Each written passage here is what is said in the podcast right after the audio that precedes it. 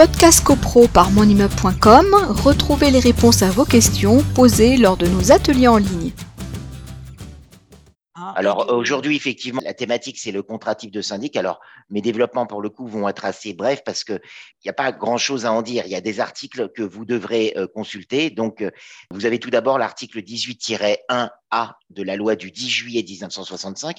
Je vais en faire la lecture. Donc, comme je le rappelle systématiquement dans le cadre de nos ateliers, pas besoin d'acheter des codes en librairie. Bon, vous pouvez aider les éditions d'Alloz, euh, notamment en achetant des codes, mais en tout cas, sur les Gifrans sur Internet, vous avez les textes qui sont à disposition.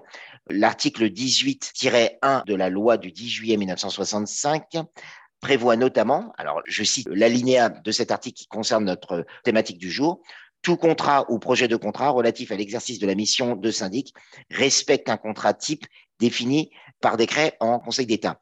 Alors, il faut voir, il faut savoir que le contrat type date de 2015 et les syndics sont maintenant astreints à un contrat type. Alors, le contrat type, vous allez pouvoir le télécharger sur les GIFrance. Donc, en fait, on le trouve en annexe du décret du 17 mars 1967. Hein, c'est ça? Moi, c'est ce que j'ai trouvé.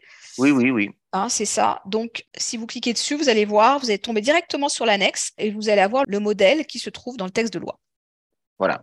Article 18.1a, donc je viens de faire la lecture, et vous avez également l'article 29 du décret du 17 mars 1967 qui vient compléter le texte, puisque l'article 29 nous dit le contrat de mandat de syndic fixe sa durée et précise ses dates calendaires, j'y reviendrai là-dessus, de prise d'effet et d'échéance, ainsi que les éléments de détermination de la rémunération du syndic il détermine les conditions d'exécution de la mission, etc. Je vous fais grâce de toute la lecture de cet article parce que effectivement, ce qui est récurrent chez les copropriétaires, ce sont les honoraires qui sont pratiqués par le syndicat. Alors, vous verrez que dans le contrat type, vous avez un montant forfaitaire et puis vous avez des prestations hors forfait. Alors, vous verrez, elles sont listées.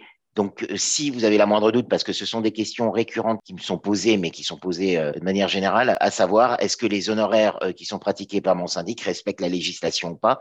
Il suffira de télécharger le contrat de syndic type et de le rapprocher du contrat de votre syndic.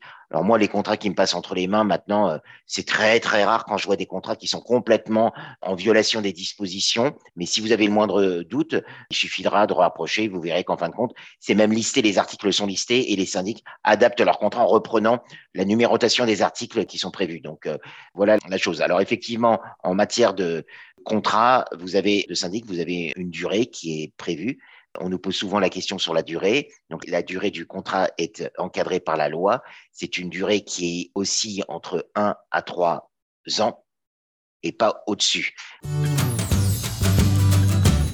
Podcast CoPro par monimmeuble.com, retrouvez les réponses à vos questions posées lors de nos ateliers en ligne.